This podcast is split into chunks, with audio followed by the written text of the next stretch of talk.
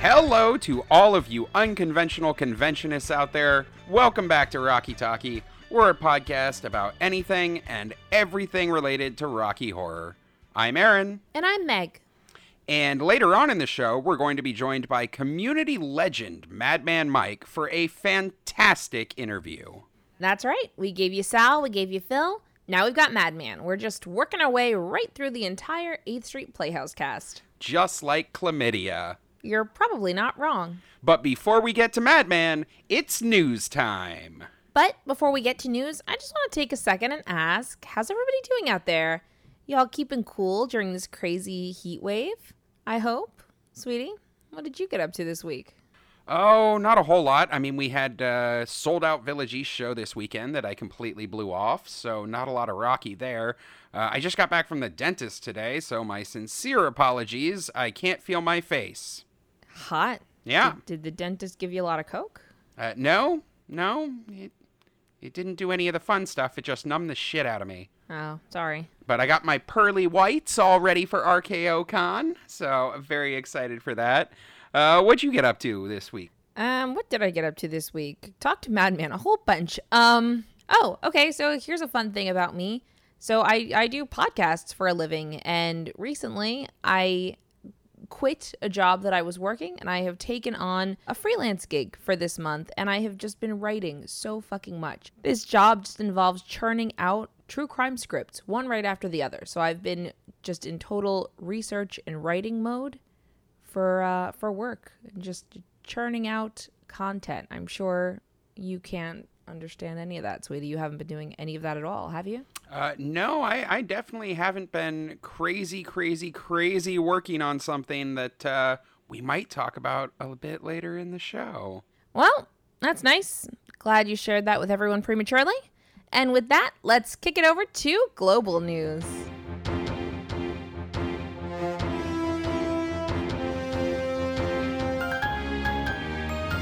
So, you all out there are going to have to bear with us today. I've been super, super busy this week, so I had Aaron actually get his hands dirty and collect our global and community news for the episode. So, let's see how this goes.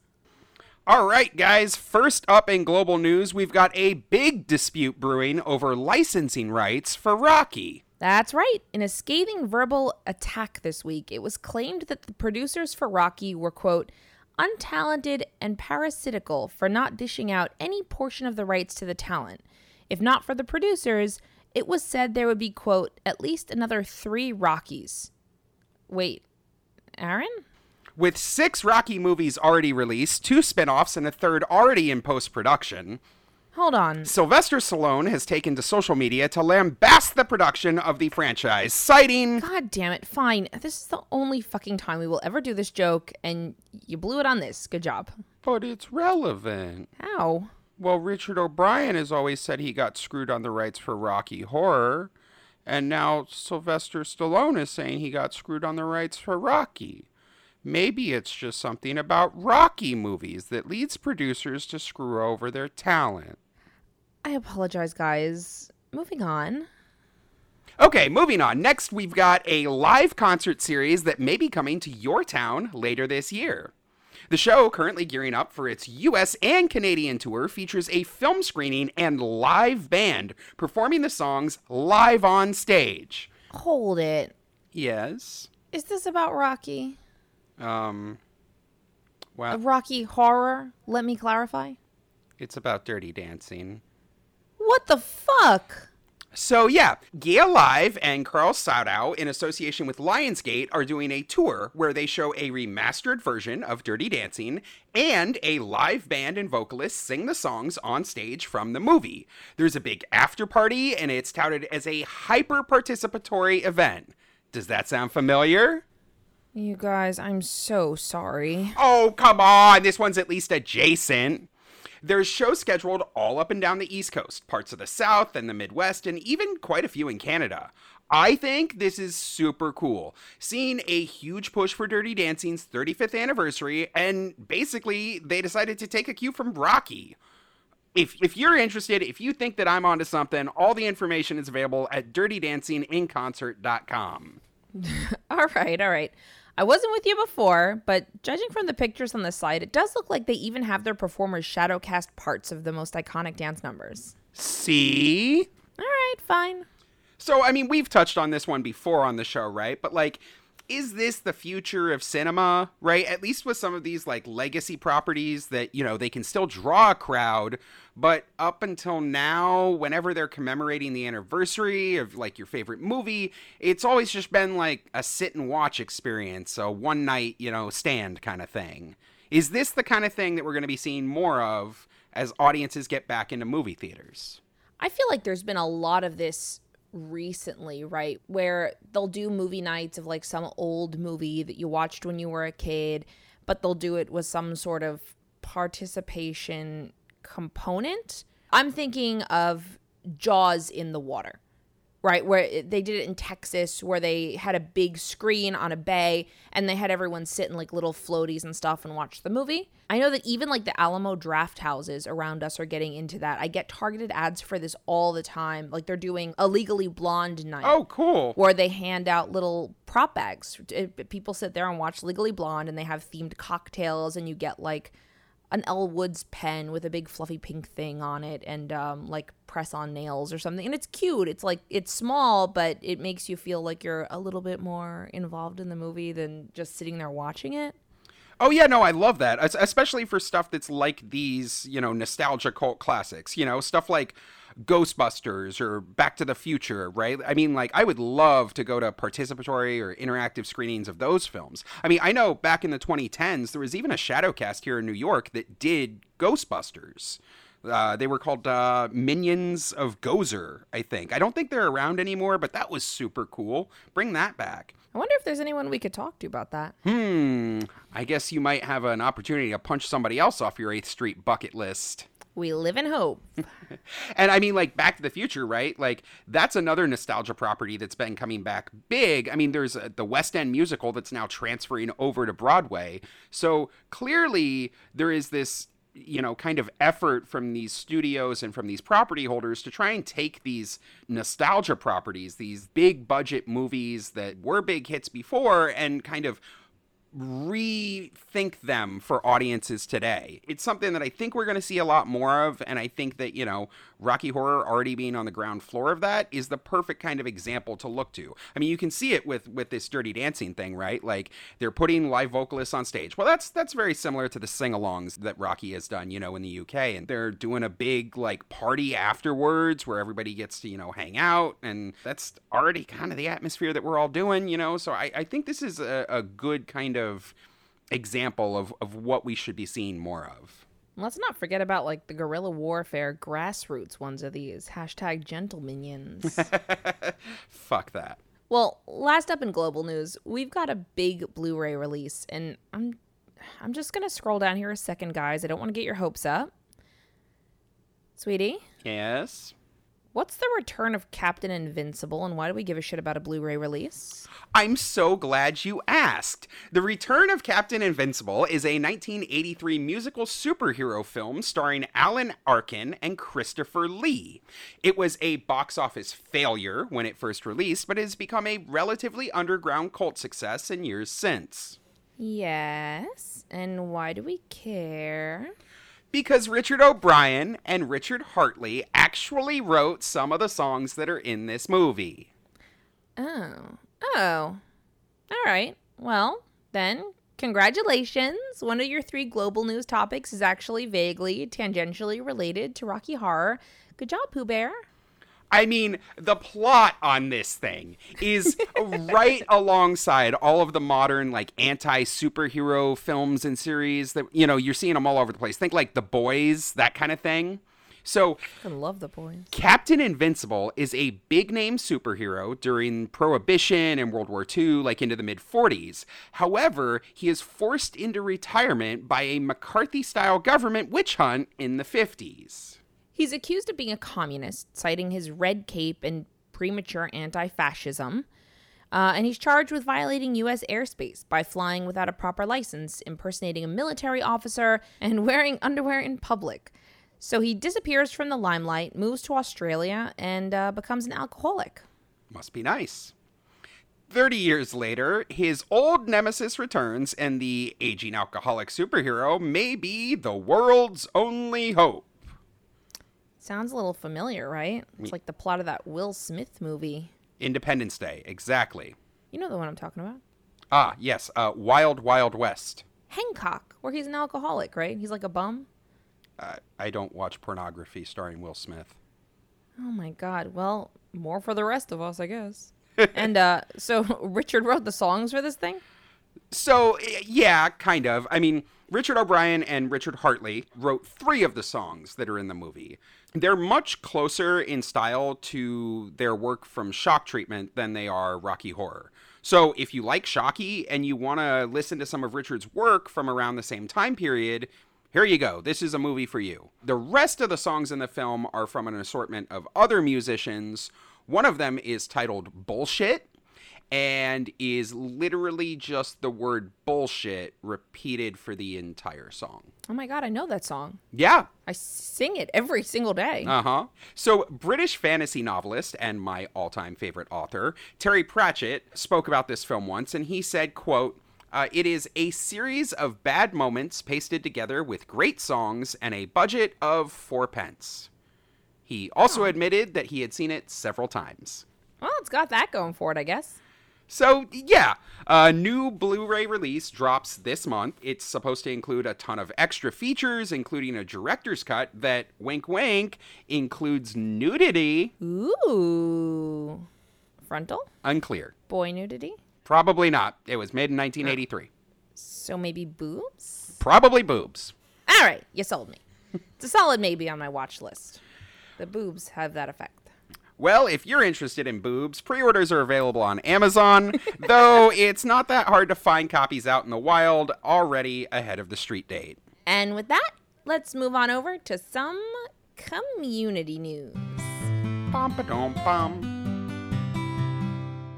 Okay, I'm here for the boobs, but I just want to say this better not be a repeat of global news. This shit better have come from like the Rocky horror community. I, honestly, sweetie, I don't, I don't think that bit really even held up for the first half of this, let alone the whole show. No, no, no. These are, these are all Rocky. Rocky horror? Yes, yes, yes, yes. Rocky horror. Thank Christ. Okay, first up, we'd like to wish a big happy 21st birthday to the Las Vegas cast Frankie's Favorite Obsession. Yep, they celebrated on the third of this month, but we missed it. So whatever. Congratulations, guys. You can finally drink. Mazel, yay! Founded in 2001 by Steve Van Meter and based out of the Tropicana Cinema in Las Vegas, FFO has been a community staple for the last 21 years. They've had celebrity guests, proposals, pre shows, news coverage, convention wins, all kinds of accolades. And for their 21st birthday, they even showed a personalized congratulations video from none other than Frank-N-Furter himself, Tim Curry. The video short is up on their social media. Definitely go check it out. It's like 30 seconds long. It's super fun. Aw, congrats, FFO, yay! Congratulations. Next up in community news, an announcement from across the pond. Yeah, the UK fan club has announced that due to some late dropouts, there are slots available for this year's 2022 Time Warp Picnic at Oakley Court in the UK. Well, I mean, that's exciting. This thing usually sells out like a full year in advance. Oh my god, I know that when we scheduled our wedding, we had to book the rooms out, like our wedding block, even not to do with the picnic, basically a full year out to make sure that we would have the rooms. It was insane. Obviously, there was a second part to that because a lot of our people did attend the picnic. It was the next day. But even for just the block of rooms for the event alone, they were like, you got to get this in now, otherwise, it's not happening. Oh, yeah. I mean, everybody who wants to be there is fucking obsessed with Rocky Horror, and it is so much fun. There is fantastic food, there's awesome people to talk to, shoot the shit, check out their costumes. The costumes are insane that people show up to at this thing. It's just a great fucking time. the costumes are so cute. I fucking loved seeing them because they're not there are like some traditional Rocky horror costumes there, but then you've also got people dressing up as like like aliens from from Mars from outer space like you would see in a campy movie. Mm-hmm. And then they have people dressing up with like chicken wing costumes or like Oscar the Grouch, like just these random ass costumes, and they're like, ah, whatever, it's Rocky Horror. And the kids, since it's like just a fun holiday weekend excursion, right? Like a lot of people bring their kids. You get little Columbias and little Eddies. It's it's adorable. Oakley Court is such a fun place to visit. There's tons of stuff to do. They've got tennis courts and swimming and hiking trails. Just all the things you would expect from like you know a giant British manor. Uh, and it is just really, really fun. If you ever have the chance, I know it's expensive, but like you really should check out the Time Warp Picnic. Make that your one like pilgrimage for Rocky Horror if you're a big part of the community. It's fucking pricey, man, and that hotel is full of spiders. But if you can, definitely do it. Like take the fucking gargoyle picture and sit on the banister. It's it's really really cute. It's totally worth it if you can swing it. Yeah, plus you get to watch Rocky Horror in the extravagant Castle Hotel where the film was made. Like, what's not to love about that? So, if you're interested in taking an impromptu fucking trip across the pond this August, hop over to the Time Warp UK website and they've got all the deets for you right there. And last up in community news this week, an absolute shit ton of RKOCon announcements dropped. Whew. All right. We've got an event schedule. We've got applications for room requests. We've got the entire cast list for every show, including Drag Race. And we've also got access to the RKOCon Discord server where you can go out there and schmooze with everyone who's going to be at the con before you meet up IRL.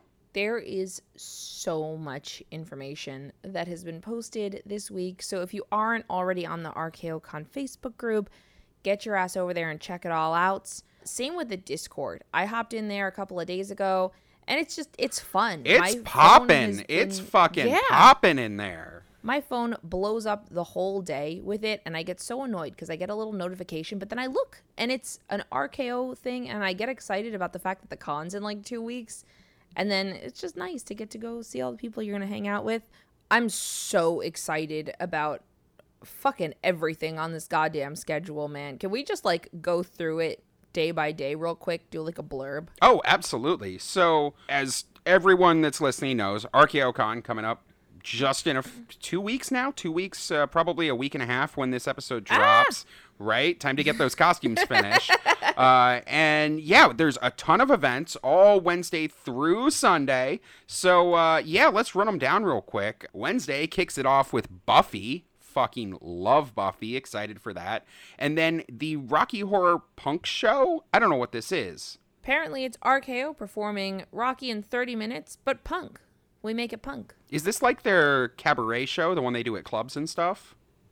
I don't know. Guess we're going to have to find out. I have no fucking idea, but I can't wait to see it. I'd imagine the costumes are going to be top notch. Love a punk costume. Absolutely. And rounding up Wednesday night, we've got a dance party. Hell yeah, always here for a dance party.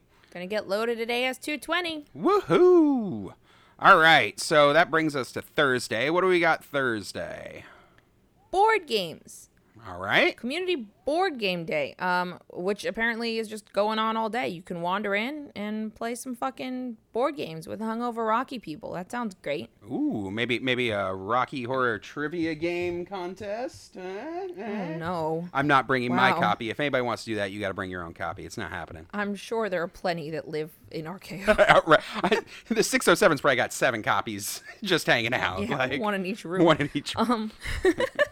Uh, but after that, we get into the panels, right? So yeah, the panels start.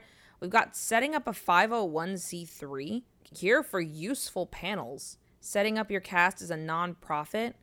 We got someone walking through how to do that, determining if it's like right for your cast. That sounds like a thing I should probably go be at. Probably. We've got a fundraising panel about how to make money for your cast.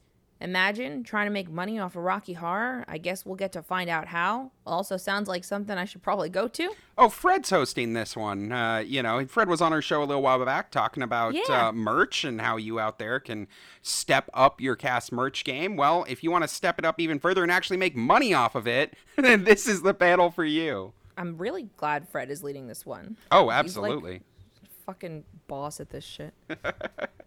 Right after that, it looks like we've got Hedwig. Hell yeah. Shadowcast of Hedwig and the Angry Inch. I'm so pumped for that.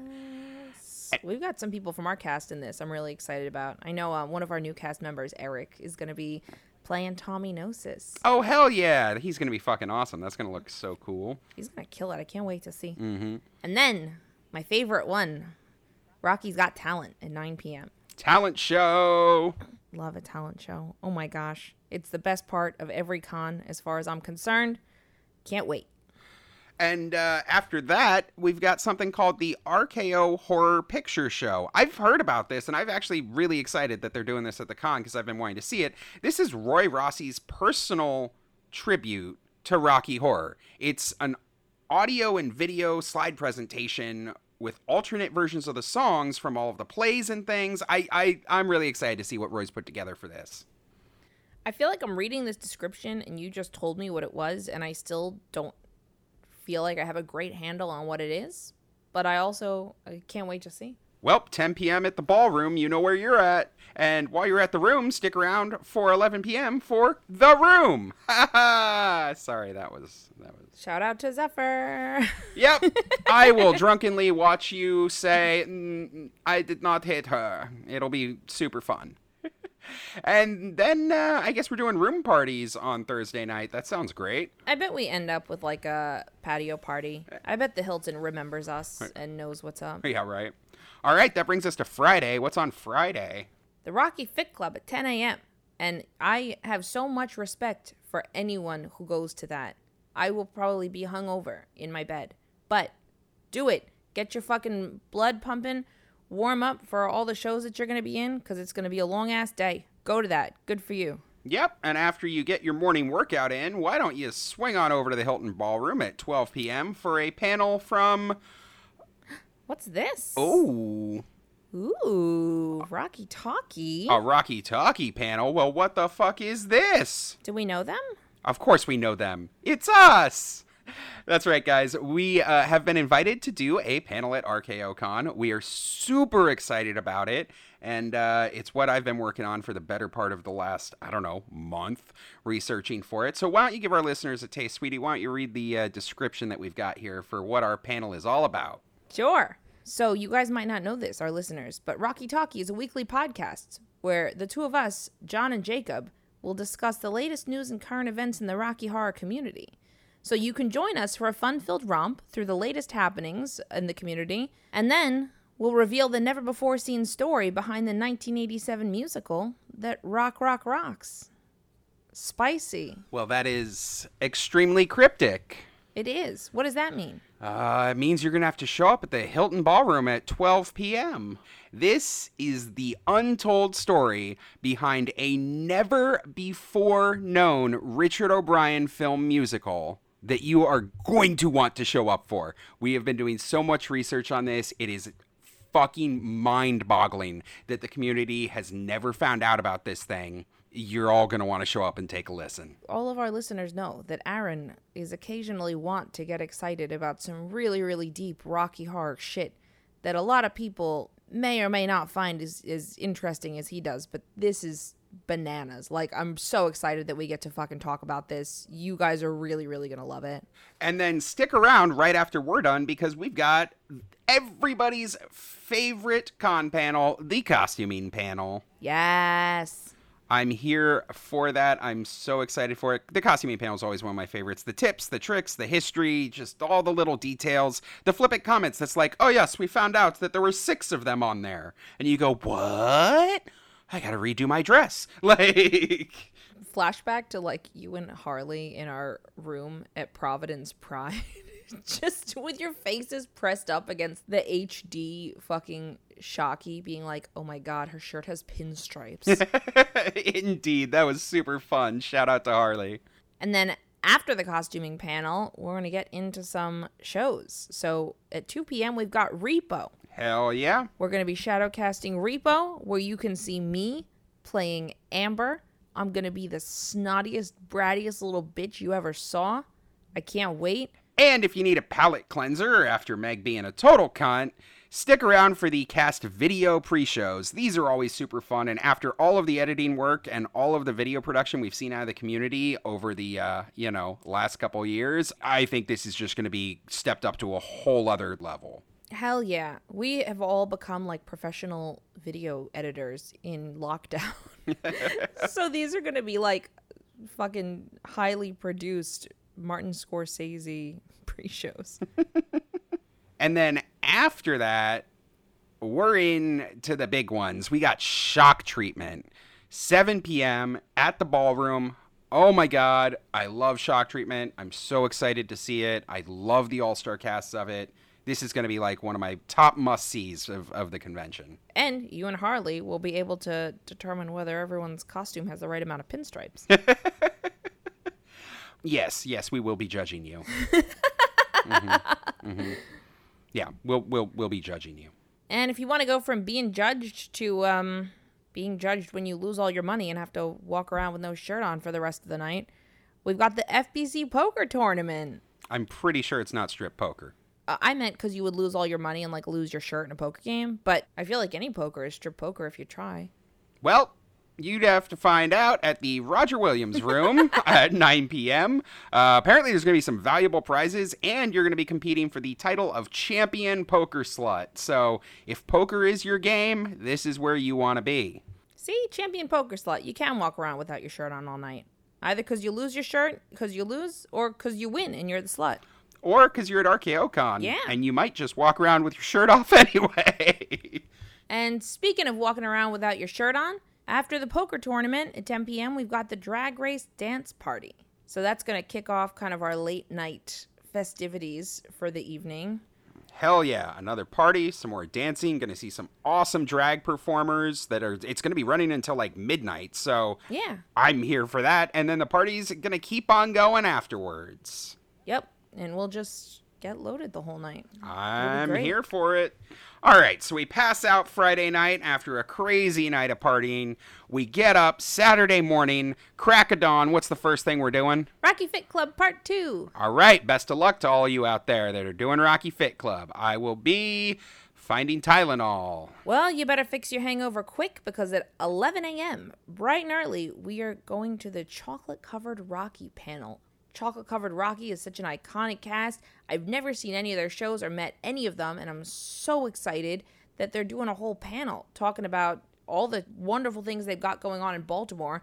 I know that their show is is very non-traditional, and I'm very excited to hear from them just what what they do with it about the creative choices that they've made it always looks like such a good time when you see the pictures on social media it looks like such a huge party I'm excited for this, and I, I can't wait. This this is one of the, the things that I definitely definitely want to check out at RKO Con.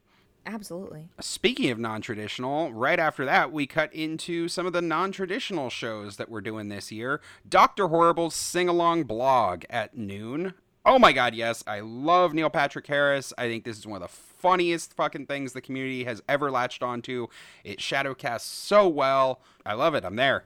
I've been in the room with Dr. Horrible happening. Like, I would need more than two hands to count the number of times, but my my focus is always drawn away to like a conversation or to something. And there's always the little thought in the back of my head where I'm like, all right, I've zoned out of this movie. This isn't the time that I'm going to pay attention and really learn about what's happening. Maybe next time will be the time. And I really hope that this time is the time I'll get to watch it shadowcast I would love to finally know what Dr. Horrible is all about instead of just having like the fun music playing as I engage in conversation. well, you might actually not catch the whole thing because I just noticed right afterwards is Reefer Madness. Fuck. And I mean... we're both performing in Reefer Madness. So get fucked us, I guess. Might not be the time. oh no, I'm so excited for this. I mean, I'll I'll, I'll skip part of Doctor Horrible in order to get ready because uh, yeah, I'm doing Jack uh, for almost the entire film because I suffer from a chronic condition called I don't want to dance. But yeah, for the rest of the show, you're going to see me slapping Mae around and turning all of your kids into hooligans and whores. So look out for me on Hooray! that one. I think I even get to slap you. You get to slap me, I get to slap you right back, and then you just deck me into a glass coffee table. We've been practicing at home. Did we get that scene together? I'm I'm excited. Hell yeah. So yeah, Reefer Madness, and then right after that, you know what to do. Go get ready. Go drink. And uh, get your ass onto the bus because we're all going over to the Stadium Theater for the night of festivities. Like, this is the night of RKO Con. It's the big, big shows. What are we doing over at the stadium? All right, so 7 p.m. We're off the bus. We're ready to go. First thing, we get to watch everyone do their live choreographed pre shows on stage. It's going to be a fucking hell of a time. I love watching these. I'm so excited for this. JCCP, try not to break the stage. RKO, good luck fitting 120 people on there. Let's do it. Yeah. After that, we've got awards and MC time. Uh, that sounds Ooh, great. Spicy awards. Hell yeah. Yes. And then at 8 p.m., they let all the riffraff into the audience, and it is Rocky time. Hooray! it's the big Rocky Horror RKO Con 4 spectacular. See all of your friends. Maybe you yourself are performing in it. We're doing Betty and Ralph for a wedding scene, our favorite thing to do because you get to still be part of the show and then watch the whole damn thing. I can't wait. I get to wear the biggest, ugliest wedding dress in the whole world and pretend like it's my special day all over again.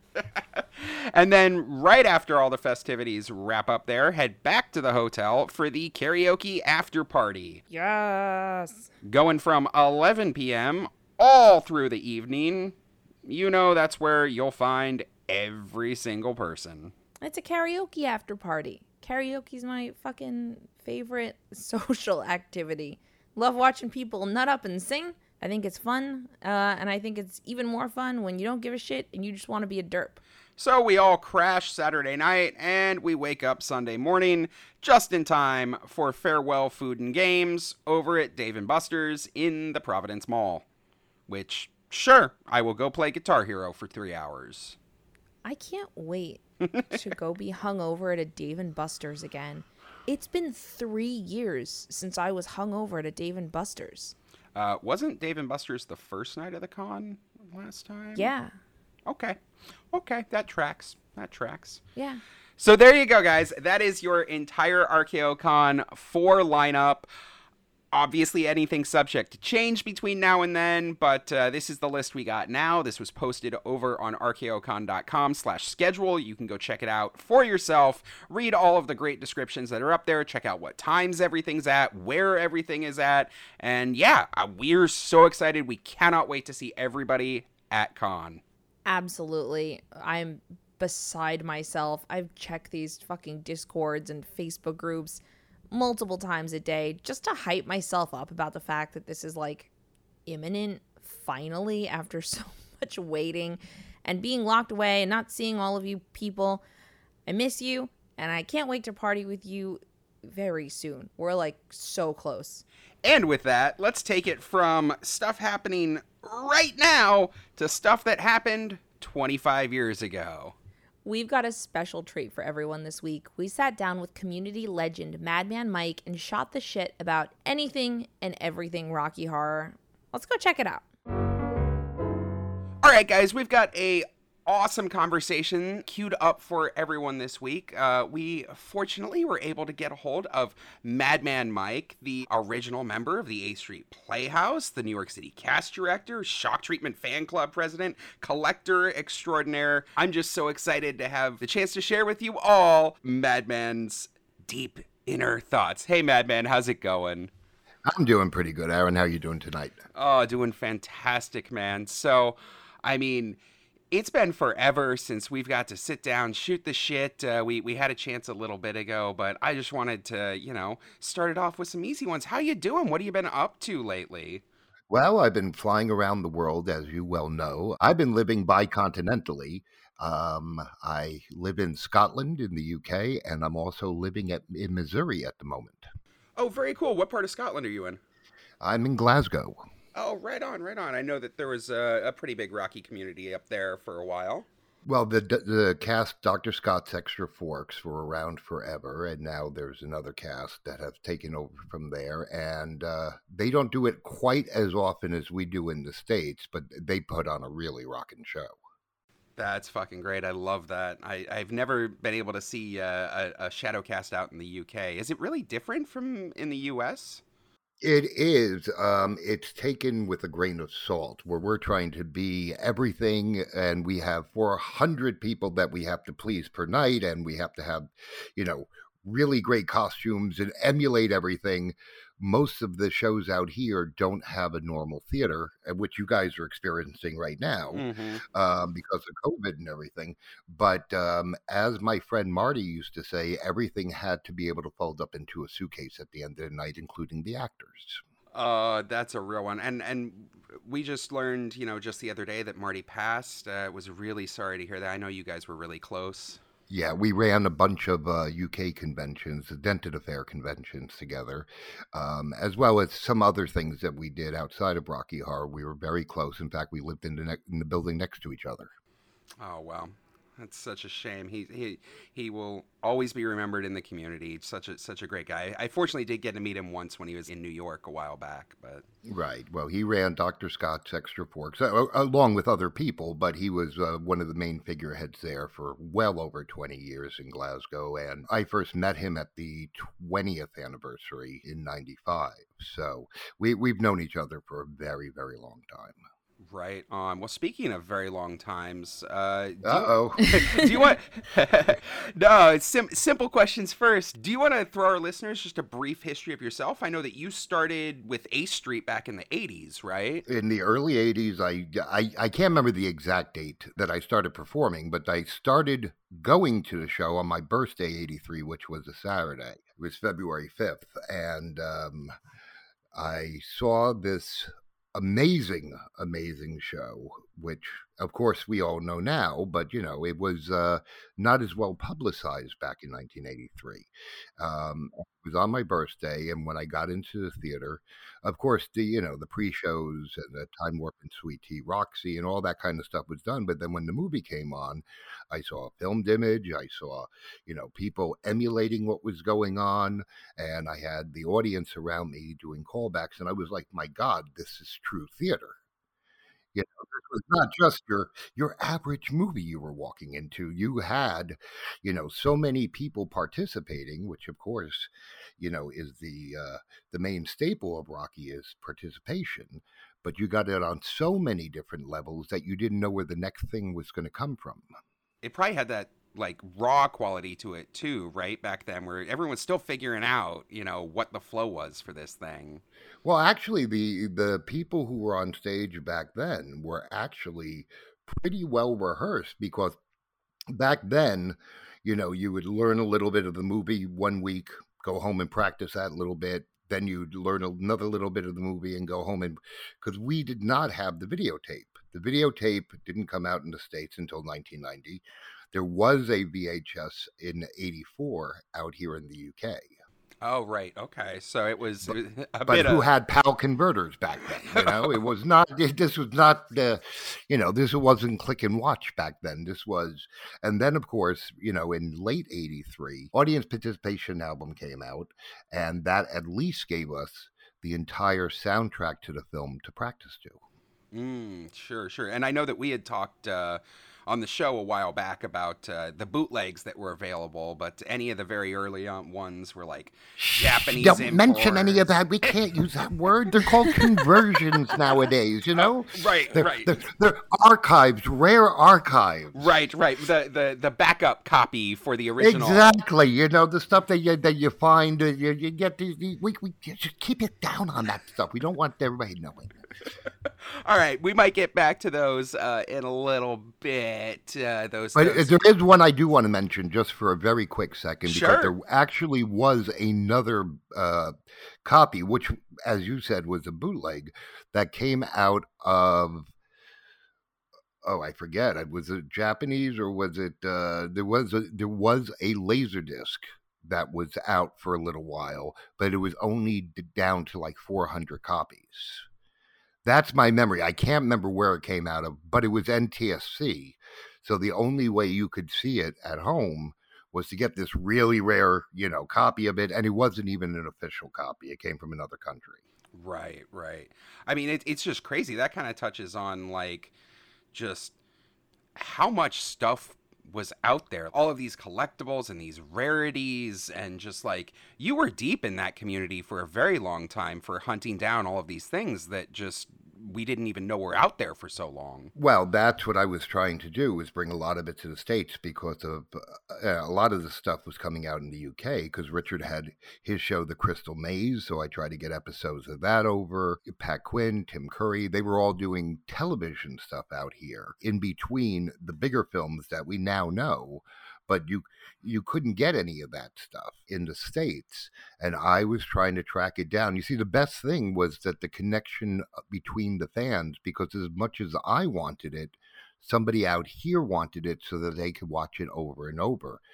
But we didn't have imdb back then. We didn't have you know we're looking up things in books and we're seeing names. As we now know anybody who's ever googled richard o'brien he wrote a great book on trains, but it's not the same Richard O'Brien, right? We, we all know that one, okay? But that's the point. You look up something in a book and you say, this book has been written by Richard O'Brien. Richard O'Brien was in this TV show. Now, if you go on IMDb, there's Richard O'Brien one, two, three, four, and but you had no idea back then, so you had to get a copy to make sure it was the right person or talk to someone in the country that it aired to find out wait, was he actually on this? Like that one episode of The Detectives, which was a British comedy. And it took me forever to find it. When it finally came out on DVD, I got a copy. And he's only in one episode, I think, in the third season. I'd have to look it up. Oh yeah, I mean I know that that train book comes up all the time. The guy has recently written a, uh, a a book on collectible toys now too, so I see that one all the time, like old school, like tin toys. The guy's really got to change his name. You know, maybe two R's at the beginning. I I don't know. It's uh, there's got to be a delineation for who we're looking for online to get proper information. Anything that doesn't contaminate my uh, eBay searches, I'm I'm fine. Just, exactly. just change it up, bro. right, because there's like 27 mystery novels by Richard O'Brien too, or something like yeah. that. I'm like, who is this person? um, so Madman, back in the early days of you, you know, getting involved in this collectible scene, was there like something that was the hot ticket item that everyone was after, like more so than anything else? information. The stuff that we were trying to figure out, like I just said, was who was in what because there was no IMDb and there was no official list. And back then, of course, all the actors were much younger and that list was growing every month. Somebody could do something. So I would say information was the hot commodity back then. When it came to what did people want out of my collection, everything. I mean, I used to no, we used to have a lot of guest performers come up from Maryland and other places, and they would be over at my house watching all my tapes, you know, because they wanted to see it. So I can't really say uh, it depends on who who your favorite actor was from Rocky Horror or Shock Treatment. They would pick the the what stuff they wanted to see based on who was in it. So would you do like um like Pat Quinn nights and Tim Curry nights where everyone would kind of get together and like watch the entire catalog as it existed? Was that like a no, no not a thing? No, I, I lived in I, I I had a studio flat in the West Village. yeah. um, so getting everybody in there was uh, not the easiest thing in the world. Barely had enough room for me and my bong. I remember that. Yeah, well, there you go. uh, that was I, I remember so many nights of sitting there with you and just oh you got to check this one out or oh let's look at this or I'd ask a question you'd be like oh yes I have that. It was some of my favorite stuff to just hang out and shoot the shit about Rocky, you know.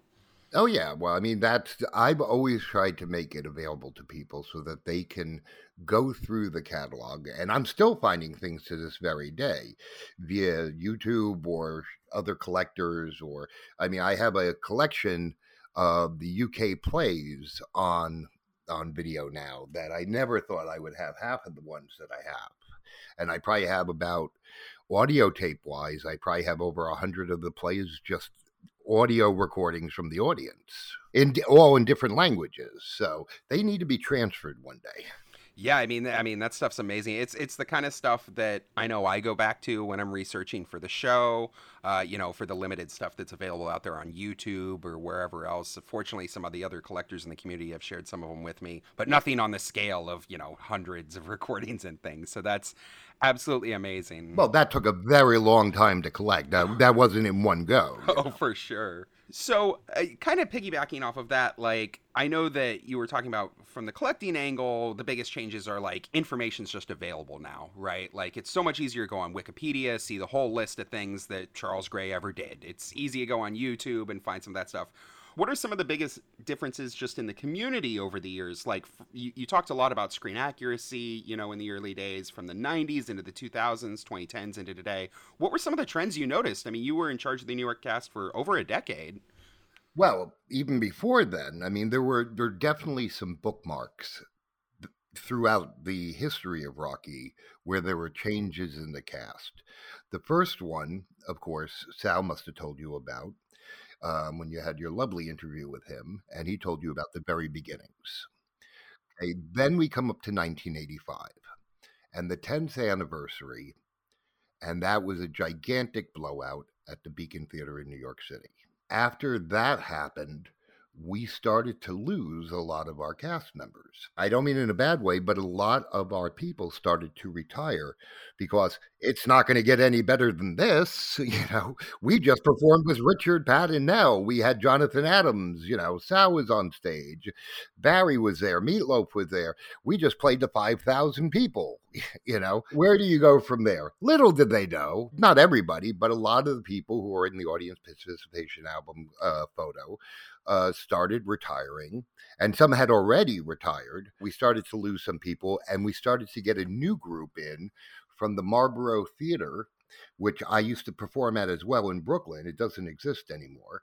But Phil, you know, the boy genius, and a bunch of other people came from there because that was kind of the training ground. You know, we started to overflow with people who were already practiced and already had costumes, and then they started to make their way over to Eighth Street a little birdie told me that's where you first started performing and we're doing brad? Is that right? Everybody knows you for, for no i was doing dr i was doing dr scott dr there. scott okay. I may have done brad. Phil was our brad. Um, but i took over riff from uh, from from one person and then liz adele was my other riff. Uh, she was a great riff but she never came over to the Eighth Street Playhouse. When I started at the Eighth Street Playhouse, I started as Dr. Scott. I moved to Brad for two years, and then I was Riff for the rest of the time until like 2011. So I, had a pretty long run. Uh, you know, I had no idea what I was doing, but uh, the audience seemed to like it. no, for sure. So after this kind of you know um, changing of the guard in the in the in in the late 80s into the 90s. So what happened next? What else were you kind of seeing? The second bookmark was in 1990 at the 15th anniversary because that's when the videotape came out. So it became a lot more accessible to a greater audience because they could go rent it at their video store. They didn't have to wait until midnight to see it. They didn't have to be a certain age to go see it. Obviously, with me being 13 when I started, they didn't really hold up that whole you have to be a certain age to see it back then, but uh, we'll pretend they did to not get anybody in trouble. But that opened it up to a lot more people people were coming in already knowing the movie and not having to sit there week after week memorizing little bits here and there.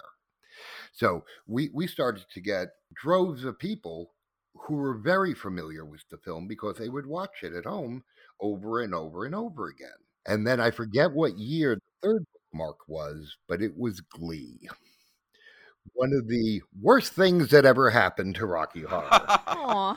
it, well, no, no, it was because people were coming in not because they cared about the movie and they cared about everything about the actors and everything. They thought it was a way to get on stage because these were theater kids now coming in. These weren't the people looking for a home, for a, a group of people like them. These were a completely different type of group. I'm not saying that it ruined Rocky Horror. What I'm saying is that it was just a different group and it completely changed the dynamic because before we had people who put their blood, sweat, and tears into their characters. Now we had people who wanted to get on stage and act. And it became a completely different dynamic.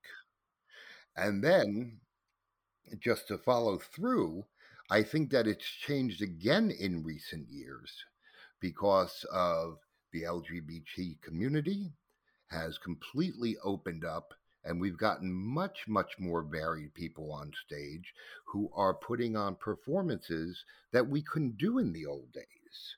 And i think that there's been a you know i'm talking new york centric from what i from what i see because i don't know what was happening in the rest of the country at the time. But you know over the years the more freedom people had to be whom they were the more freedom they had on stage the better the performances got. Oh, definitely. I mean, we we see it now, especially with some of our shows where we're going completely off book, right? Where we're not doing screen accurate blocking or costumes or anything, and you know, it's it, it's it's got that not Rocky feel to it, but the performances are like genuinely their own performances in their own way that make me pause and go, "Huh, I never really thought of Columbia being played like that." But uh, I like it. Well, that's that's the whole thing is that we've gotten throughout the, the years, the more freedom people had to be themselves in society, the more that they could do on stage because they didn't have to hold back.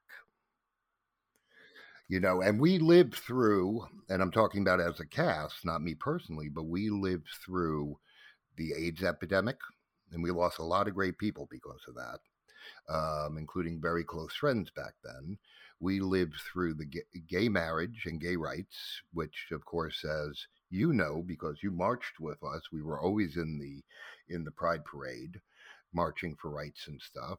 We've gone through the LGBTQ plus rights and people coming out and everybody getting hopefully hopefully recognition for whom they are because that's one of the most important things because that's the whole message of rocky is don't dream of be it just be yourself Absolutely. No, I, I, I, love that. And it's it's it's a great history. We've touched on those milestones kind of in the past with Glee. Now the Fox remake, right, being the most recent example of kind of bringing Well, Rocky that started its own mm-hmm. kerfuffle, didn't it? You know, that was the the new one is the good one. The old one is the bad one. Well, what are you talking about? There would be no new one if there wasn't the old one. How can you even, you know, that's like saying the original play is better than the movie. I mean, you can make any argument you want, but no one's going to be right on the subject. It's what it means to you. It was it was so funny because just after our last live show, a group from of performers came over and we're just hanging out at our apartment afterwards, and one of them said, "You know, I never actually saw the Fox remake." And of course, Aaron goes to the shelf, pulls off the DVD, and goes, "Really? Here you go." Uh, and we sat and watched it, and it, surprisingly, it was mostly positive. Toucha, uh, there's no excuse for Toucha uh, in the remake, but but everybody loved. You know, uh, I, I, think my favorite thing, and I had forgotten it, was uh, the way they did uh, Planet Schmanet in it. It's so dark. Laverne's just dragging Victoria Justice by her hair across the ground. Like it's really a different take on uh, Planet Schmanet. It's really aggressive, but like fun, kind of. so they did some things. They did some things in that one that are interesting. Uh, I certainly wouldn't call it better, though. I mean, how do you? How do you? How do you, you can't. How do you improve on the original Rocky? Well, Rocky Horror was lightning in a bottle. I mean, you're watching, for the most part, you're watching the original performances of the London cast. Absolutely, just glammed up and you know made pretty for for film. Exactly. And, you know, uh, yeah, I mean, there were a lot of changes and script changes and whatnot, but, and directorial changes. But, I mean, you're actually seeing the people who originated the roles. Of course, Barry and Susan were brought in, and so was Charles Gray. And uh, Jonathan Adams, of course, is playing a different part. Peter Hinwood, of course, wasn't in the original either. But you're you're seeing the core, know, the least, core, at least six well, I mean, Meatloaf was in the original uh, Roxy cast. So you know he he was one of the originators, Paddy O'Hagan in the UK and, and Meatloaf in the US. So you're getting you're getting some of the most genuine performances there are in the original, and that's what I like about it because these are the people who who crafted those roles from script to character. Here's a question, and uh, I don't mean to put you on the spot.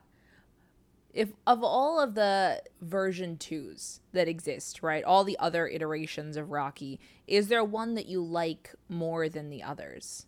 Are we talking about sequels to Rocky or including Shock Treatment or Uh no no no any of the medias that have rebooted it Glee or Perks of Being a Wallflower or the Fox remake any of this Shock Treatment I think is its own animal but has there been like. well like Shock Treatment yeah Shock Treatment is not is definitely not a remake um no I'd have to stick with the original movie because you see that's one thing that people didn't understand way back when i'm talking about when i first started a lot of people when it was said oh it's a you know a takeoff on the old horror and sci-fi films of the 50s and 60s everybody of course automatically saw bela lugosi and stuff like that but of course we're talking british so it was actually the hammer horror films with christopher lee and peter cushing that they were alluding to because oakley court itself was known as the hammer horror house and Bray Studios was only a few steps away. So that's what they were actually going for, which most people know now because of the internet and whatnot. But there was a lot of people saying, "Well, this it wasn't a very good movie. It didn't emulate what it was supposed to." And of course, you know the the few of us who who had any wherewithal into those movies back then were like, oh, "No, it's exactly." And then we heard they were thinking about uh, not cra- does crawl crap.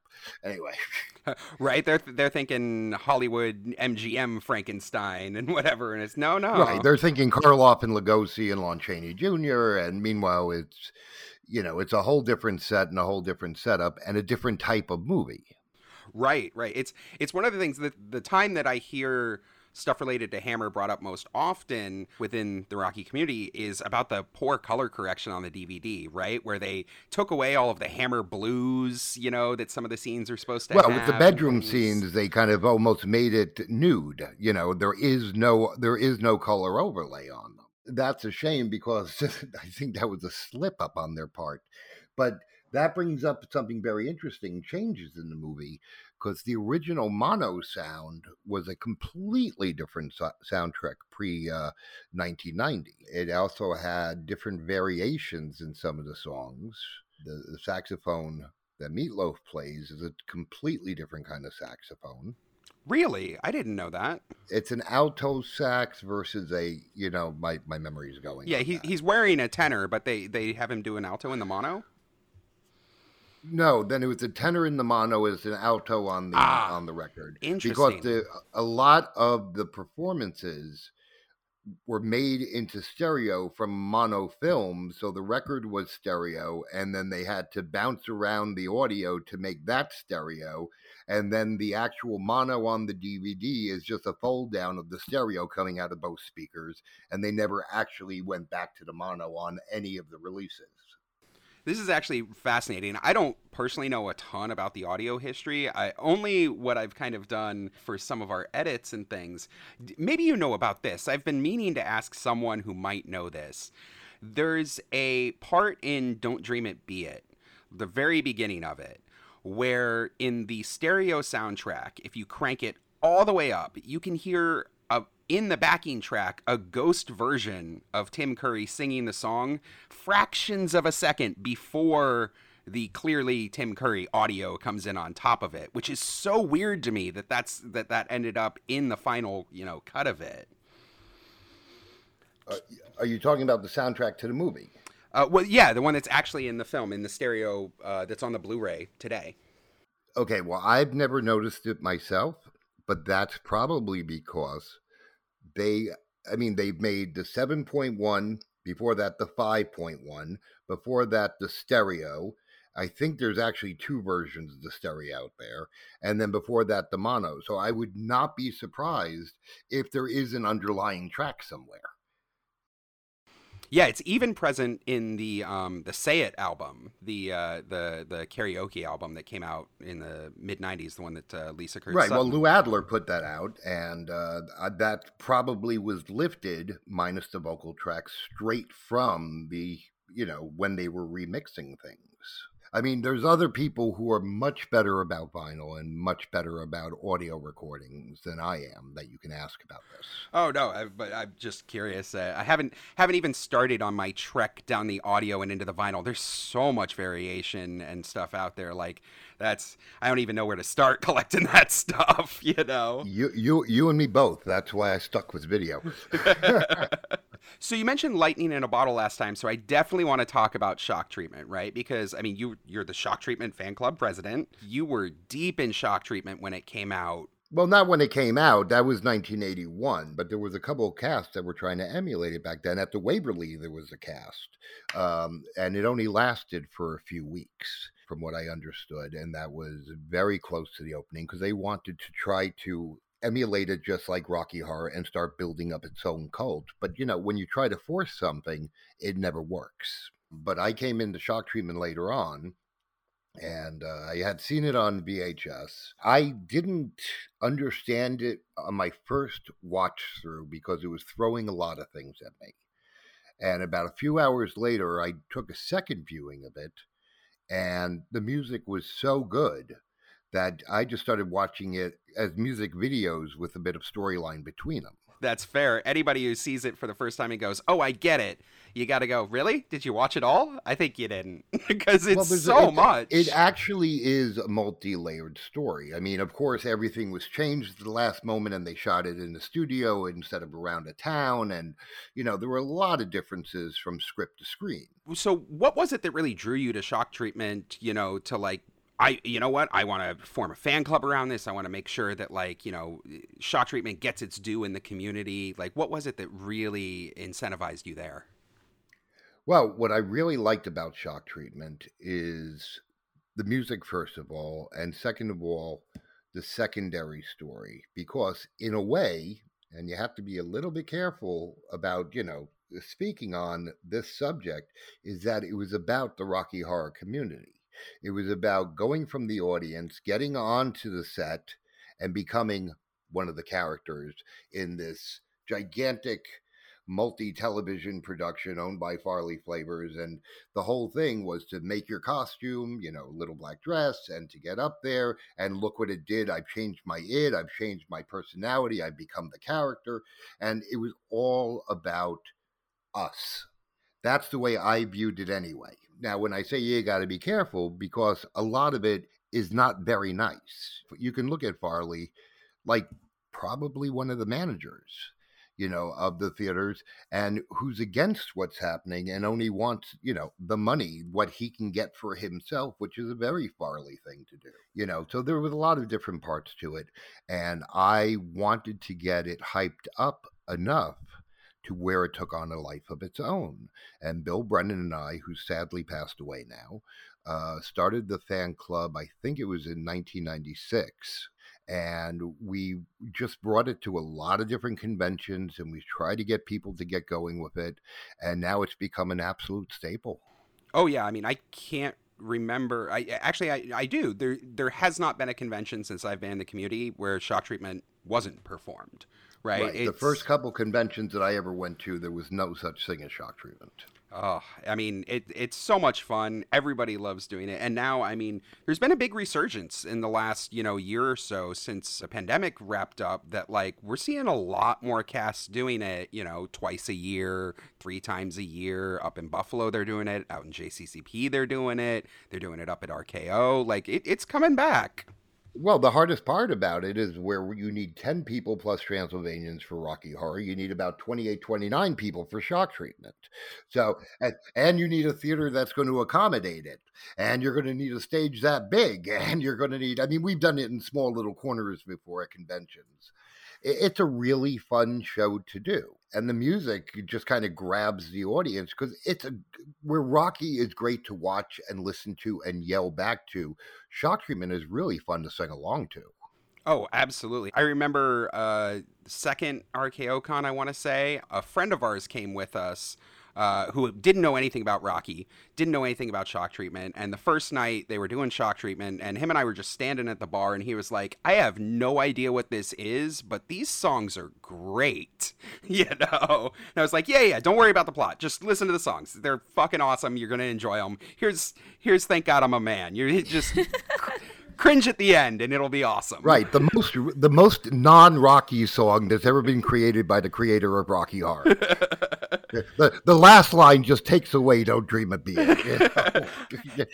You You're talking about a commentary on the scene. Interesting, Richard. Interesting. yes, exactly. Well, no, but that was the character of Dad. He came from a different time, and he that's how he would have viewed stuff because that was in his eyes very unmanly. So it fit the character perfectly. Oh, absolutely. The epitome of uh, okay boomer. Richard giving an There you okay go. boomer. Yeah. Before there was okay boomer. Right. Right. um, and Madman, your lovely voice is one of the voices that we hear on the DVD commentary. Yes, I was asked to do it, and uh, so was Bill Brennan, and uh, we we played up an Abbott and Costello kind of thing. I don't know how well that came across, but we we tried to have a bit of fun with it.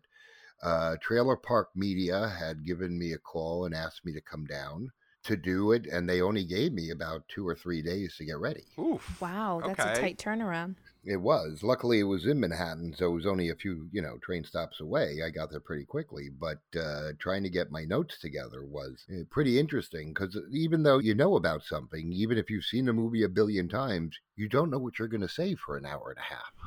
Oh, sure. I mean, all you gotta do is listen to the Rocky commentary to know that, right? Like even Well, yeah. even Pat and Richard can't get it together. Well, you know, of course, when you get to people who who were actually there, there's going to be conflicting stories by the way they remember things. But I was trying to give facts and figures and, you know, as much as I could. And Bill was just trying to have a really good time with it. You know, I I, I think there's a bit of a balance somewhere in there. I, I it, it was it was crazy. I mean, we got to we- we were just put in a room with two directors' chairs, you know, with the soft backs, and we were like, they were like, okay, we're starting the movie, start talking. And we're like, what do you want to say? And he was like, just talk, click, and the movie started. I mean, that actual reaction you hear when I go, "Oh my God!" They color timed this scene, and it all the reds are not bleeding through on Janet's carpet, and that whole scene you can actually see what's going on. That was an actual response. I had no idea they cleaned up the movie that much. Oh, neat. no, that's great. Yeah, I know. Just recently, I was up at RKO and I sat down with Harley, uh, and we were watching the uh, Blu-ray transfer, which is still just I think 1080p or whatever. But uh, I hadn't sat and watched it in detail, and we were just sitting there doing shots, going, "Oh, you can read that thing that's on the jacket. Oh, you can see the little thing there." It it, it was a total Rocky moment that I haven't had in so long, and I'm glad that Shock Treatment's there to give me that. You know. The only problem I have with the Arrow Blu-ray that came out is that the voice sync is completely off. Is it really? The minute right during uh, during a Bert Schnick scene when he's uh, I think it's bitching in the kitchen right after that or something, it goes out and it's like off by like a word or two to the rest of the film. Oof, that's painful. That was that's the only problem I had with it. And I contacted them and they said that was what they sent over and we just put it we just, you know, we went with it. Well, maybe something for them to fix for the next transfer of it. Fingers the crossed. 4K of shock treatment. I, I, I don't see it happening. I just don't. we might get that for Rocky's 75th, uh, somewhere Exactly. in there. Uh, speaking of big anniversaries, 50th is coming up in just, oh, a year, two years now, three years now? Wow. Horrifying. is there anything big you'd love to see for that? Like stuff that you hope Fox hauls out of the archives, or just uh, no, you know, let's slap a new cover on the DVD and call it a day? You know, what do you what are you thinking for the fiftieth? Well, there's a lot of things I would like to see. But unfortunately, as time goes on, elements rot away. The nitrate goes goes bad because a lot of a lot of the outtakes were not exactly preserved. We were very lucky to get once in a while what they had shot for it. The, and the, what is it? The extra, the shopping cart scene with uh, Frank, you know, when he's getting ready for floor show, and the, these little tidbits. We were lucky to get them at the time. So I don't know how much is actually still surviving in Lou Adler's vaults. You know, back then there was not a home market in 1975, except for 8 millimeter. You know, you didn't have extras. You had no reason to keep everything that was on the cutting room floor. You had no idea that, you know, ooh, the two disc special edition, the three disc special, the special collectors. Eh, no one had even thought. They were, we were just happy. Hey, we got the movie. Right. Whereas now they're like, oh, he blew his nose. Keep that. We might need it for the, the Well, cut. Well, nowadays, when you buy something, you get the movie, you get the extended director's cut, you get all the web content, you get the PDFs in the ROM file, which have you know the original shooting script, the the the budget script, the you know every you get everything that you could ever hope for as a fan of any film. Older films, it's really hard to find. You might find some stills. Of course, we, we have a plethora of Mick Rock stuff.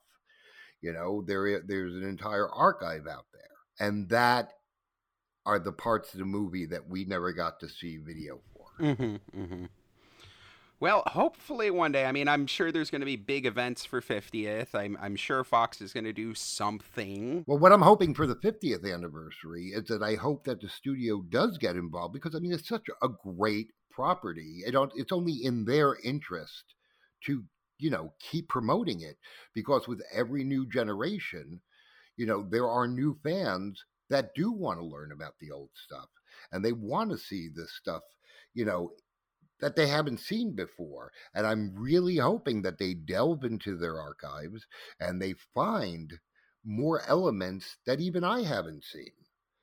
You know, I've been around a long time, but you know, it's things things degrade, they're misplaced, they're mislabeled, and a lot of the things are just getting lost to the annals of time. So I really hope that they get involved again and really do a really big job on the 50th.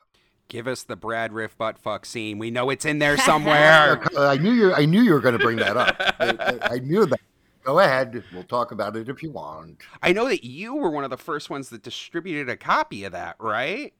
Well, yeah, that was from the Mongolian Laserdisc. I mean, that was one of the rare. I mean, if you want, I mean, Meg, you asked me about some of the rarest stuff that I ever found. Yeah. I mean, that that I don't know how they got it on there, and it must have been from a pirated copy before the movie was released because not too much releasing in Mongolia going on. Um, but that somehow wound up on a laser disc, I think, and I, I don't have my, my notes with me, but I mean, it was really low pressing. It was definitely not official. And it came out, and I just happened to be talking to someone. He wasn't from Mongolia, but he was from that part of the world. And he came to 8th Street one night, and I kept in touch with him. I can't remember his name right now. And he sent me, he just basically dumped it on the VHS, and that's what it was. It was one of the worst copies I had ever seen of anything. I mean, it was it was blurry, and that could have been from the conversion Uh, because it was originally in PAL. But at least it's out there; people can still see it. yep, we did a we did a great video about it. We we even tracked down and interviewed Brad, and you know it was a it was a fun time. If you're interested in that, go check out our stuff that we did last year. We had a ton of content around the Brad Riff Buck Fuck scene. You don't want to miss it. And you know these rarities, I hope that they come out. I hope more of them surface. Who knows? Who knows? But you know, fingers crossed. You know, you never know what's going to come around the corner. I mean, uh, they they have found things from hundred year old movies, and they put them out. Um, and hopefully, we don't have to wait that long for more Rocky Horror elements. I've got a couple more questions for you, Madman, about just your your time on cast. Do you have a favorite just memory of your time on New York City? Well, the first night I went when I was 13 years old has got to be the greatest memory in the world. Uh, the first time I saw Riff on screen, and uh, I, I just, in my mind, I made a connection because I just thought it was the coolest character I ever saw.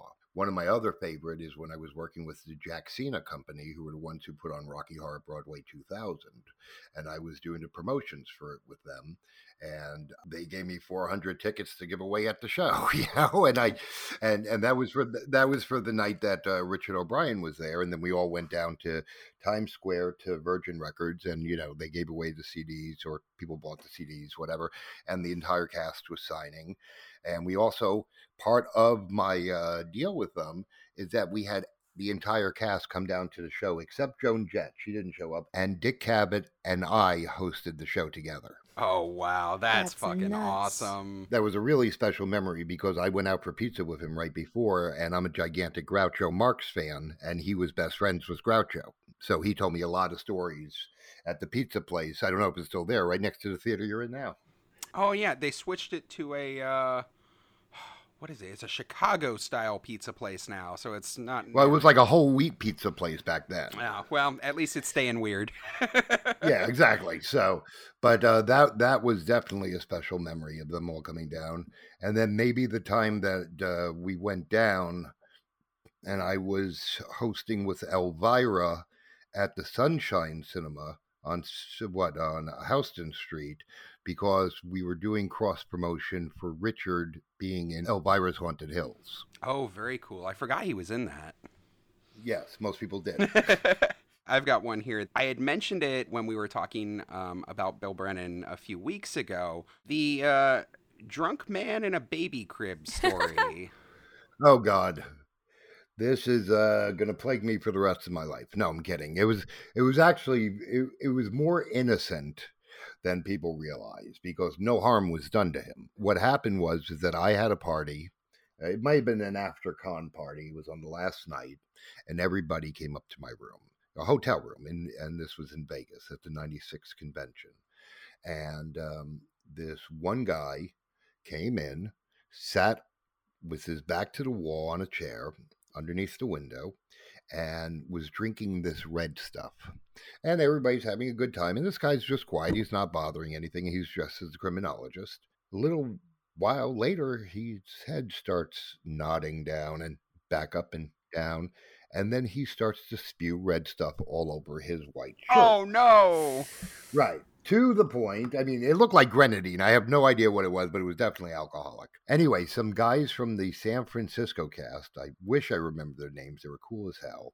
Uh, they had found a baby carriage, or a baby uh, crib, rather, uh, outside one of the rooms. It was one of the ones on wheels that the hotel would bring up if you requested. And they brought it in and they were jumping in and out of it, in and out of it. So I got the bright idea hey, let's get this guy out of the room. And we, uh, you know, try to uh, get him in, which he's kind of passed out at the moment. And we get Bill Brennan, who, of course, has a camera. Um, so you got to imagine this. Me and this uh, one of the guys from California are rolling this down the hallway with 30 people in costume behind us. And we get to the elevator, we push it and put him in. Just as the doors are closing, Bill takes a shot. The guy looks up and gives him the finger. The rest of the story goes something like this He gets down to the lobby.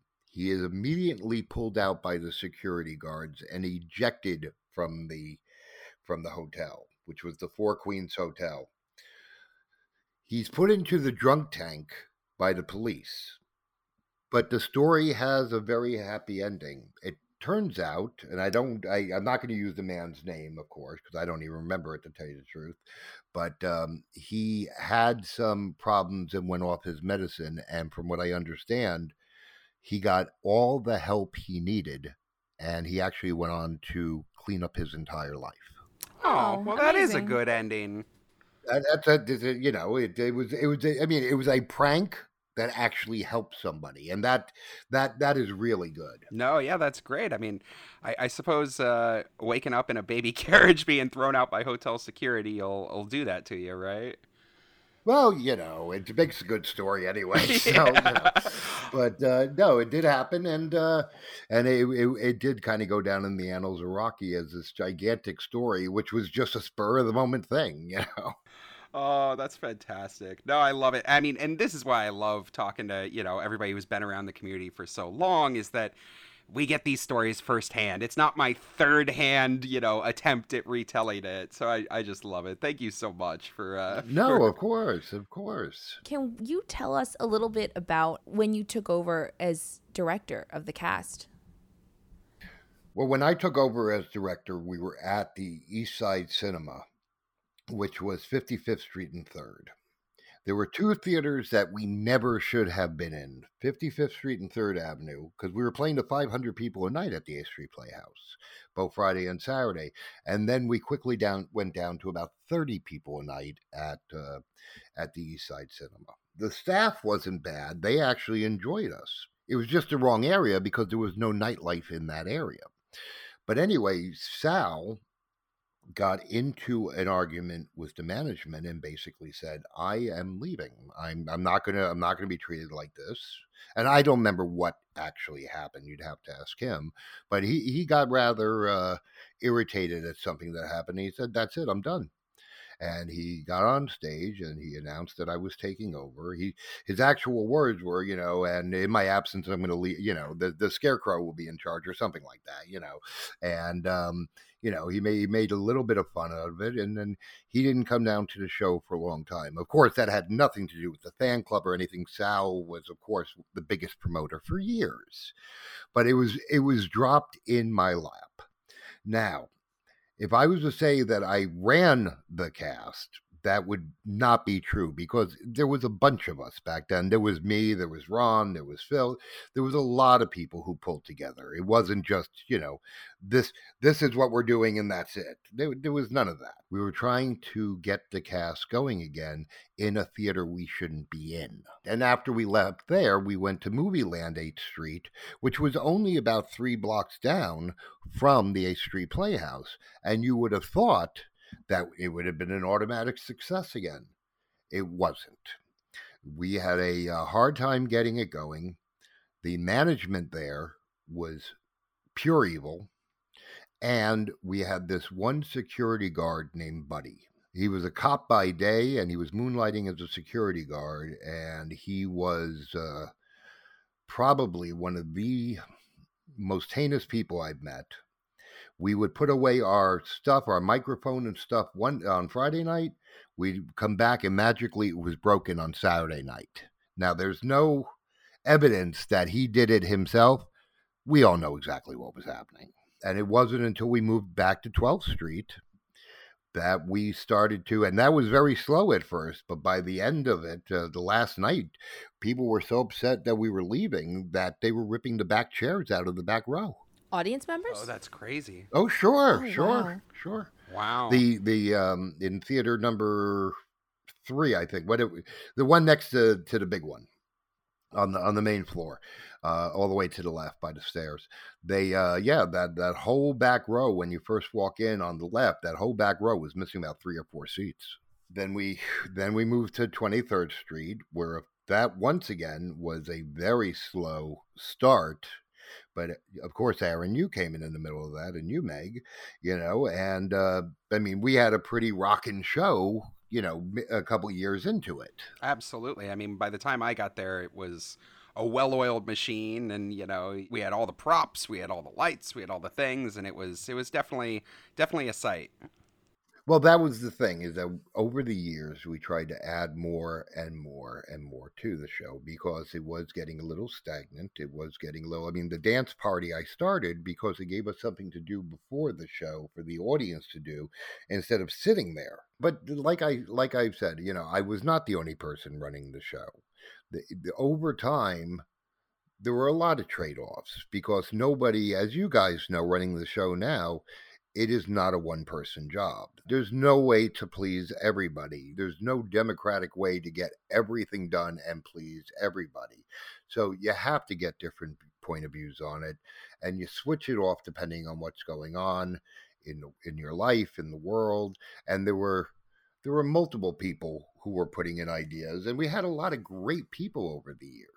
Oh yeah. And then this kid Aaron came down and screwed up the entire thing. Uh, what did he do? Oh no. Oh God! what didn't he do? God, you know, Meg, we, we may have to have the second podcast just for that story. I'm here for it. Oh God, no! All your dirty little secrets. Oh man, that is you. You just want to take the door off the closet and let all the skeletons out. like... Well, I'm a riffraff. Of course I do. Uh, you set me up for that one. I did. I did. I didn't even plan that one. That one was good. That was good. But no, the lineage of the show is very interesting. There are a lot of people who left their mark on the show because let's just, I'm just going to make this up, but if a Columbia started doing something when they were doing it, say 1986, the Columbia that was going to be the next one saw them doing it, so they added it to their routine. And the person who came out after them saw the, what that part of that 1980 whatever routine and what the next person was doing. So then they took both those things and added it to what they were doing when they were Columbia, and so on and so forth. So a lot of things gradually kept getting passed from performer to performer, just like the lifts. You know, originally they weren't doing lifts. They're not in the movie, but it's become a staple. Oh, absolutely. Oh, that's actually a fun one. Uh, you know the snaps during uh, Sweet Tea that uh, Riff, Magenta, and Columbia do? No. Oh. Huh. Damn. I guess that's a new one. Okay. In the last. Well, I wasn't doing it. Yeah, I was. I was gonna say. I was like, if anybody would have known about it, it would have been you, because you would have had to have done it. So. Yeah, no, no, no, no. I, I mean, I think I may have seen another cast doing it, but no, I wasn't. I, I wasn't part of that. No, It's standard now, and I don't know where it came from. So, uh, one day I'll track that one down. yeah, that may that may have come from another cast. You know, another thing about performers leaving their marks is that we had a lot of guest performers from different shows over the years. I was very close with the Pennsylvania show in Allentown. In fact, for a while, I was actually running New York and Allentown. Um, well, Je- Jeff, who was the manager out there, basically turned to me and said, "Mike, either you run it or there's no more show out there." So there were there was some problems going on, and I I took it over mostly in name only. But I, you know, uh, for a couple months I showed up and I uh, I played riff for them, and I had a lot of very close friends in the cast. And anyway, the problems went away in like a couple months, and and I didn't have to keep on running it. I didn't want to run another show. It's hard enough to run one show, you know. Uh, but we also had a lot of people from New Jersey perform with us, and a lot of people from Maryland perform with us, and of course we had people fly in from all over to perform in New York if they were on a vacation or holiday or whatever. They say, "Hey, I'm coming in. Can I perform?" And we'd say, "Yes, of course you can." So, as I was saying about people leaving their mark, we also picked up a lot of things from our guest performers who came from completely different states. Oh, absolutely. I mean, it. I even see it today where uh, John or I or you know somebody else will be hosting, and they'll tell a joke that I know as a Madman joke, right? A joke that you used to do as part of your hosting routine, and I'll tell them, "Oh yeah, no, you delivered that well, like as good as Madman." They'll be like, "Who? I, I, I no, this is just what hosting is. I don't, I don't know what these jokes are, or where they come from. they still live on." Well, I had done it at a couple of conventions, and people had heard heard it at the 30th anniversary. I did it out in Vegas, and uh, um, yeah, a lot of people, a lot of people picked up. You know, when I first started hosting, and I was a host for many years, I started with Sal's bit because that's all I knew, and then over the years it morphed, and I I took things from from different places that had nothing to do with Rocky, and I was like, well, I could fit that in over here or or whatever, and it just morphed into my own act. That's the way it is. you know, that's it. You know, you, you emulate what you know until you come up with your own. Exactly, exactly. I mean, and that's that's Rocky as a whole, right? Everything down to shadow casting, callbacks, you know, the blocking we use. It's all this amalgamation of the last nearly 50 years now of people learning what works and what's funny and what's good and what looks right and smashing it all together into, you know, what we now know as Rocky Horror, right? Well, a lot of it came from the 8th Street Playhouse and the original people who put their time and energy into blocking the show because, of course, that was our New York starting ground. So, what they had come up with is what follows through till today. You know, I mean, it's been augmented and changed and, uh, you know, repositioned for whatever theater we're in or cinema rather. It all has its bases going all the way back to the Waverly. Earlier, I mentioned that I was doing Dr. Scott at the very beginning of my career in Rocky Horror. Before me, dinner scene was never done. There was no dinner scene. I turned to Sal one day and I said, Do you mind if I do it as a solo? If I just have lights come up on me for Eddie's Teddy? And he said, "Go ahead. I don't. I don't care. That's fine. Go ahead." So I would sit up there. I would wait, and then and then I would do Eddie's Teddy as a solo. Within the next couple of weeks, people started surrounding me just for the song. And then it grew and grew and grew. So I'm the person that everybody in the world has to blame for making dinner scene actually have to be done every show. so You're the guy. I'm the guy. Well, I mean, at 13, when you're doing Dr. Scott and you only have two little bits in the whole movie, and the and one main song, you want to do that song. Give me the song, damn it. No, it's Exactly. Don't take the song away from me, please. it's my big break, you know. So. Oh man, and actually that brings up one thing. I ask all of our old school guests this one. Do you remember the first time, uh, maybe just in New York, that that you saw the entire movie get shadow cast? Was there one week where Sal finally went, "Okay, we're making a list. I need everybody for every scene," or did that just not happen until you know later on? The first time, the first time I saw it, we, we were they were doing most of the film. The first time I, and the, I'll tell you that the second time I saw it, there was no cast at all, and I think that was maybe the next week. There was some guy who was high as hell with a Pink Panther doll sitting on the stage, throwing it up and down for an hour and a half. That was the entire, the entire in front of the movie.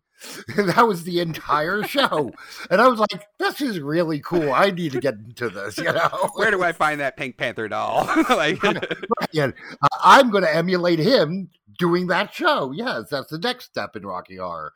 But no, it was just I don't know what happened because I wasn't actually in cast yet.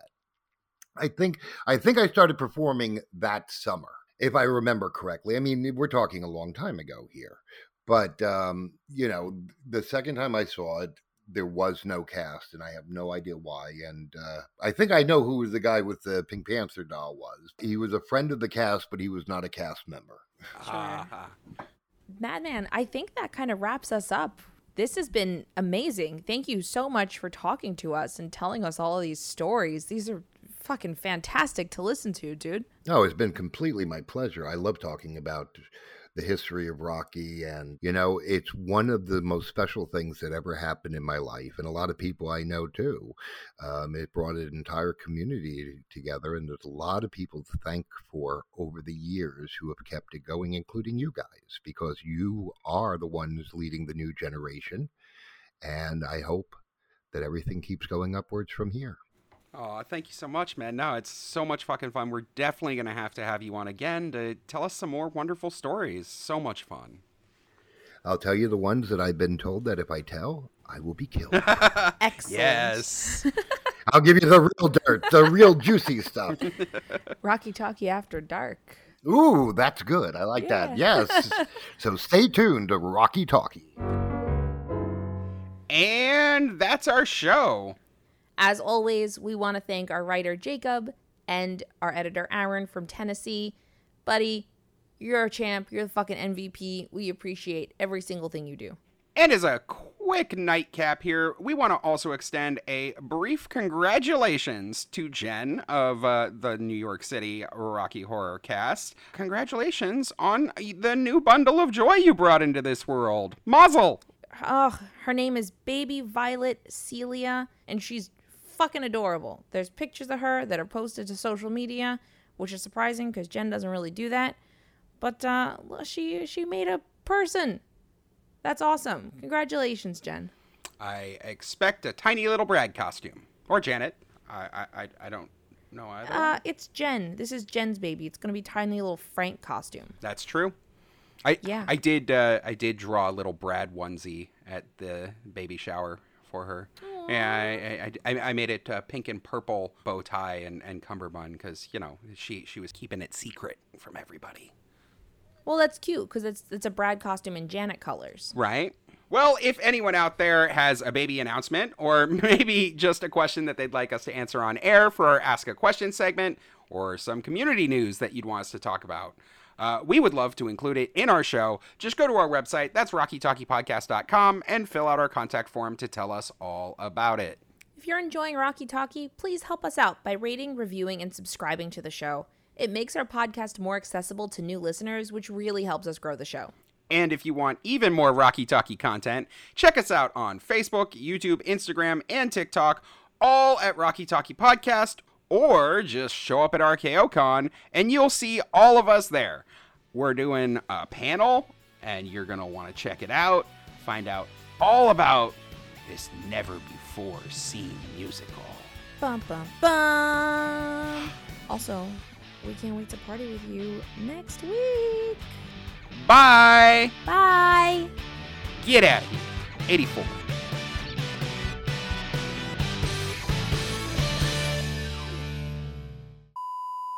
Hell yeah. We have all become like professional video editors in lockdown. so these are going to be like fucking highly produced Martin Scorsese pre shows. Is he a, a filmmaker? Yeah, yes, yeah, that's correct. Awesome. Mm-hmm. Okay.